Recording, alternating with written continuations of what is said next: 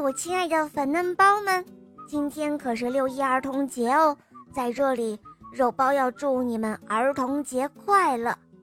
今天的故事呢，是朱妮妮小朋友点播的，让我们来听听她的声音吧。大家好，我叫朱妮妮，我今年四岁半了，我来自沈阳，我喜欢小肉包童话《恶魔岛狮王复仇记》。我也喜欢《萌猫森林记》。今天我想点播的故事名字叫《放飞小鸟的国王》。好的，小宝贝，下面我们就一起来收听你点播的故事喽。请收听《放飞小鸟的国王》。从前有一个国王。他住在一座豪华的宫殿里，这里有很多的金子，用也用不完。这里有很多的仆人，替他做完所有的事情。仆人们还陪他在花园里散步、做游戏。天气好的时候，国王会去王宫花园里的池塘边钓鱼；下雨的时候，他就会在宫殿里享受吃喝玩乐的生活，每天晚上都有歌舞晚会，桌子上会堆满了好吃的东西，真是吃也吃不完。如果他想看马戏表演了，那么最好的马戏团就会为他演出；如果他想穿漂亮的衣服，最好的裁缝。就会为他定做。如果他想让花园里开满玫瑰，园丁们就会蜂拥过来栽种。王宫里的生活真的是太舒适了。可是，这样舒适的生活，国王却并不觉得快乐。他难以忍受这日复一日没有一点变化的生活。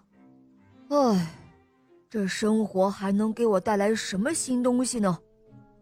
他心里想着：“我是国王，我已经拥有了一切，我是世界上最富有的人，心情却一点也不好，我一点也不觉得幸福。”有一天早上，一只小鸟停在窗台上，唱着动听的歌。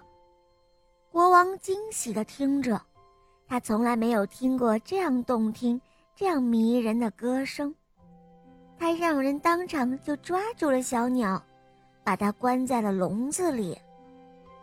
可是从那以后，小鸟就闭上了嘴巴，再也不唱歌了。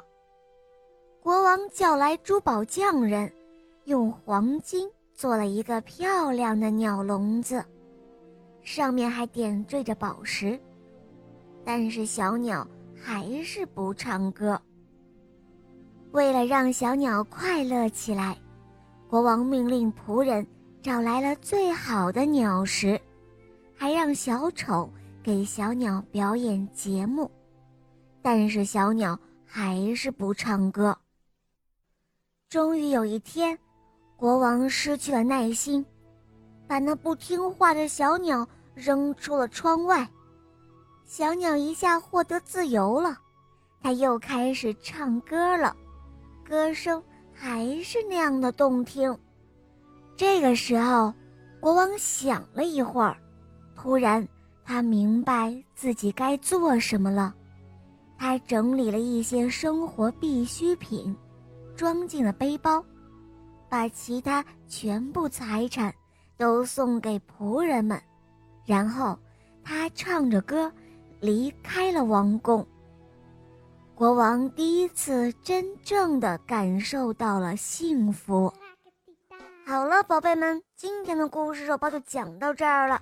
祝妮妮小朋友点播的故事好听吗？嗯，你也可以找肉包点播故事哦。更多好听的故事，可以在公众号搜索“肉包来了”，在那儿关注我，或者在喜马拉雅搜索“小肉包童话《恶魔岛狮王复仇记》。还有我的同学是夜天使，让小肉包和狮王雷霆带你一同畅游神秘的童话世界吧。好啦，小宝贝，我们一起跟小伙伴们说再见吧，好吗？小朋友再见了，么么哒。嗯，伙伴们，儿童节快乐！我们明天再见，么么哒。